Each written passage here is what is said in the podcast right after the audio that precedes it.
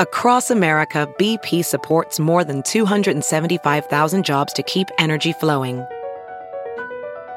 Jobs like updating turbines at one of our Indiana wind farms and producing more oil and gas with fewer operational emissions in the Gulf of Mexico. It's and, not or.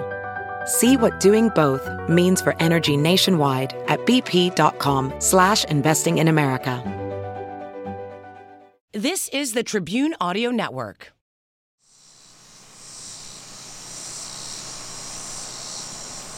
At night, you really can't see a house. You can't see anything but woods. Off Grogan Road in Stoneville, more than 30 miles away from the Short family home. And about six minutes off US 220 in Rockingham County. Lisa Albert Vaughn points out the home on the property once belonging to her father. My dad owned it probably over 35 years. He actually built the house. It was a small pack house. And he actually redone it piece by piece. And the fireplace was built. Um, he took the stones out of the creek and built that piece by piece. So he actually done it all himself. There's a few houses, but not many. Most are set back from the road, and it's quiet. Lisa tells me it's rare that anyone who doesn't live nearby drives through. Because this is really a remote location that you just wouldn't show up here. You wouldn't think coming from Virginia because there's other exits before you get to this exit. So why would you choose this location? It's a question that's always bothered her. But 17 years ago, someone did choose this location.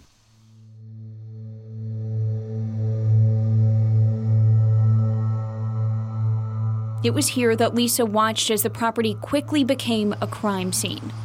If you've never held a human skull or a child's hair in your hands, it, it, it breaks your heart. It, it takes away something from you. It takes an innocence away that you can never imagine. I'm Fox 8's Tess Bargebuhr, and this is Who Killed Jennifer Short.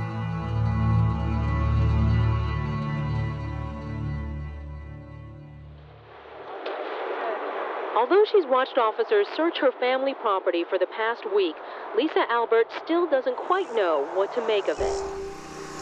I can remember it like it was yesterday. In the days leading up to September 25th, Lisa remembers her 20 year old son mowing his grandfather's yard at the Grogan Road home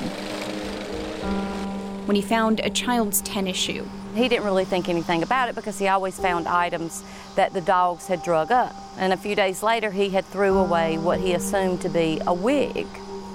Just days before, Lisa was washing her car when she made a discovery of her own a set of teeth near the end of the driveway. And my dad was like, oh, it's probably just animals because there's uh, deer and rabbits and squirrels and all kind of animals here. And dad was like, don't worry about it. She says neither find struck them as anything out of the ordinary, and the family believed all they found was trash from the creek and maybe the remains of small animals nearby.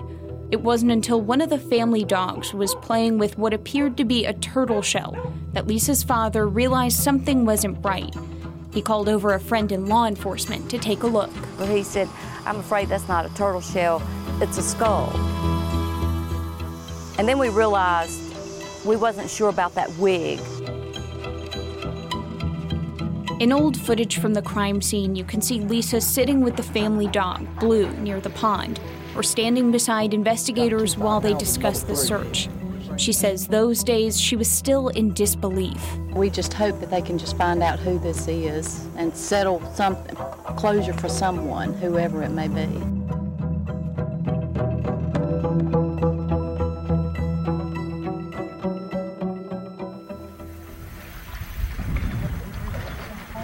Lisa remembers watching authorities drain the pond on her father's land and search for evidence nearby.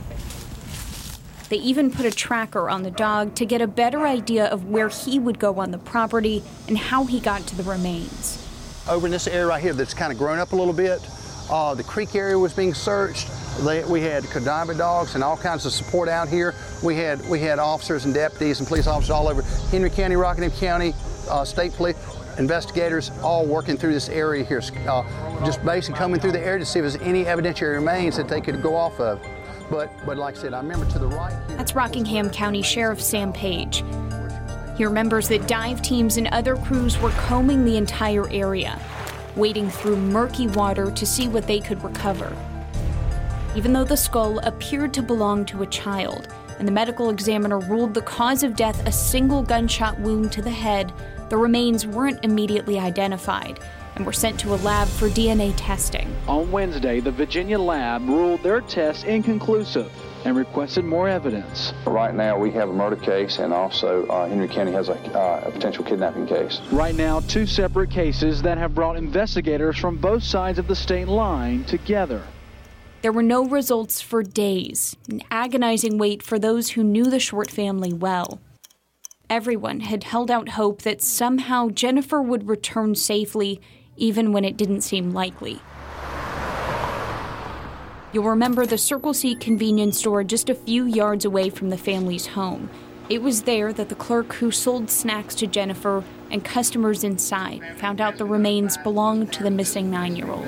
Have been determined to be a positive match with the DNA profile of the oh. Jennifer May Short case.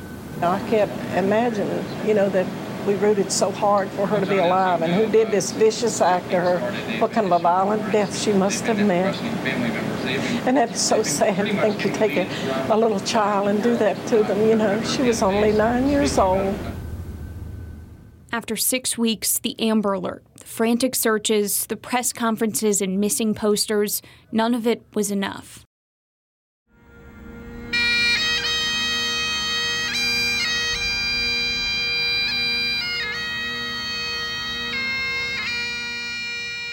The nine year old was buried alongside her parents. Deputies who had spent weeks searching for her served as pallbearers, carrying the small white coffin with pink flowers on top at her funeral. There was a little girl in this world that nobody knew before a tragedy. And then to see her pull a community and a nation together like she did is just totally unreal. Businesses who had put up missing posters changed their signs to remember Jennifer and people made the drive from Martinsville and Bassett, Virginia to the bridge where her remains were found. Just to make closure with it. It's just hard to believe. I felt like this is the route she took. Maybe she was still alive. She took the same route I did. And I just wondered what was going through her mind. There's no way to know if it was the same route. It's not clear if Jennifer was still alive before her body was dumped in Rockingham County. It just really rips you apart. It's like, how could she end up here? Lisa's family remained involved with the case for years. Her father would sit on his porch watching for suspicious drivers and invite deputies onto his property, even into his home as needed. Come and use my driveway. Do whatever you have to. Use my yard. Use my house find out what happened to this little girl. Because she did. She became part of us, she became part of our family. And like so many others, he waited for the closure that never came. He had hoped before he passed away that they would find out who done this. We always discussed it. We always went over scenarios. You know, and especially the one, how did this little girl get from Virginia to here? Why did she end up here in this area? And it was always on his heart that he really wanted to know why she ended up here.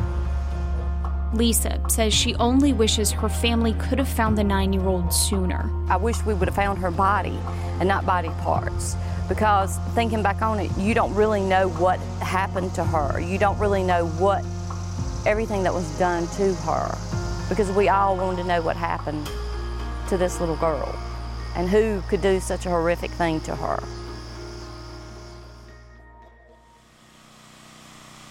While we're at the property, Lisa tells me she doesn't know the couple who lives here now.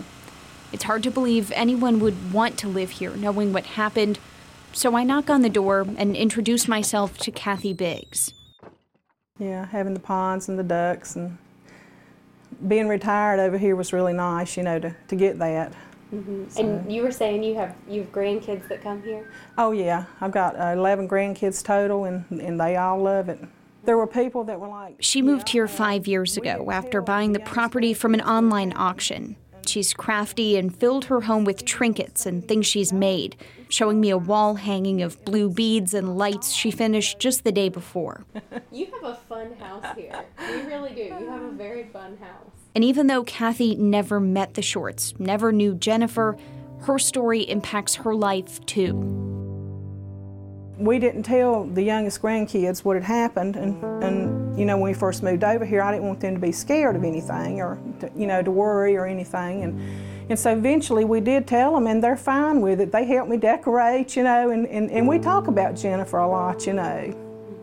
Like one time we got some new ducks and i said now if jennifer's spirit's here she's going to love these ducks you know Every year, just before August 15th, Kathy makes sure the bridge where Jennifer's remains were found is taken care of.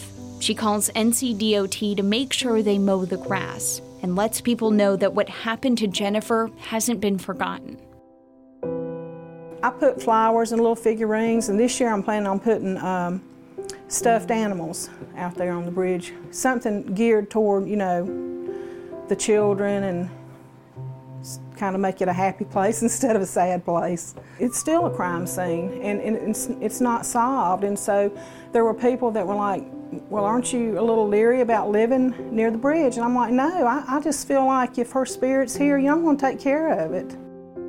No one expects Kathy to do any of this, but she does it anyway year after year. I really do. I feel like that her spirit is here, you know, and, and I know that, you know, if it is, it's a welcome spirit, you know, and if and if she's and you know she's safe and and It's emotional for you. yeah. If I just know that if it was if it was my child or my grandchildren, I would want somebody to take care of her spirit too, you know. I mean, this was her final resting place, more so to speak, you know. So.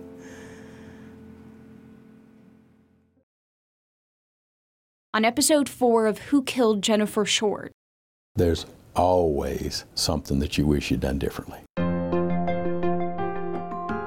the Henry County Sheriff's Office followed tips and leads, even tracking down their first named material witness out of the country. The twists and turns in their investigation taking them 5,000 miles away. Deputies say they're still following up on tips and they need your help. If you have any information that could help authorities, you're asked to call the FBI tip line at 1 800 225 5324. Who Killed Jennifer Short was written and reported by me, Tess Bargebuhr, edited and produced by Sam Walter. Our executive producer is Kevin Daniels. Please subscribe to the podcast and tell your friends. A five star rating helps get the word out, and maybe someone out there has the one clue to solve the case.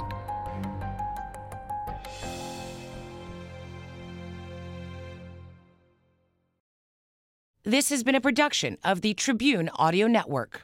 Look around. You can find cars like these on AutoTrader. New cars, used cars, electric cars, maybe even flying cars. Okay, no flying cars, but as soon as they get invented, they'll be on Auto Trader. Just you wait. AutoTrader.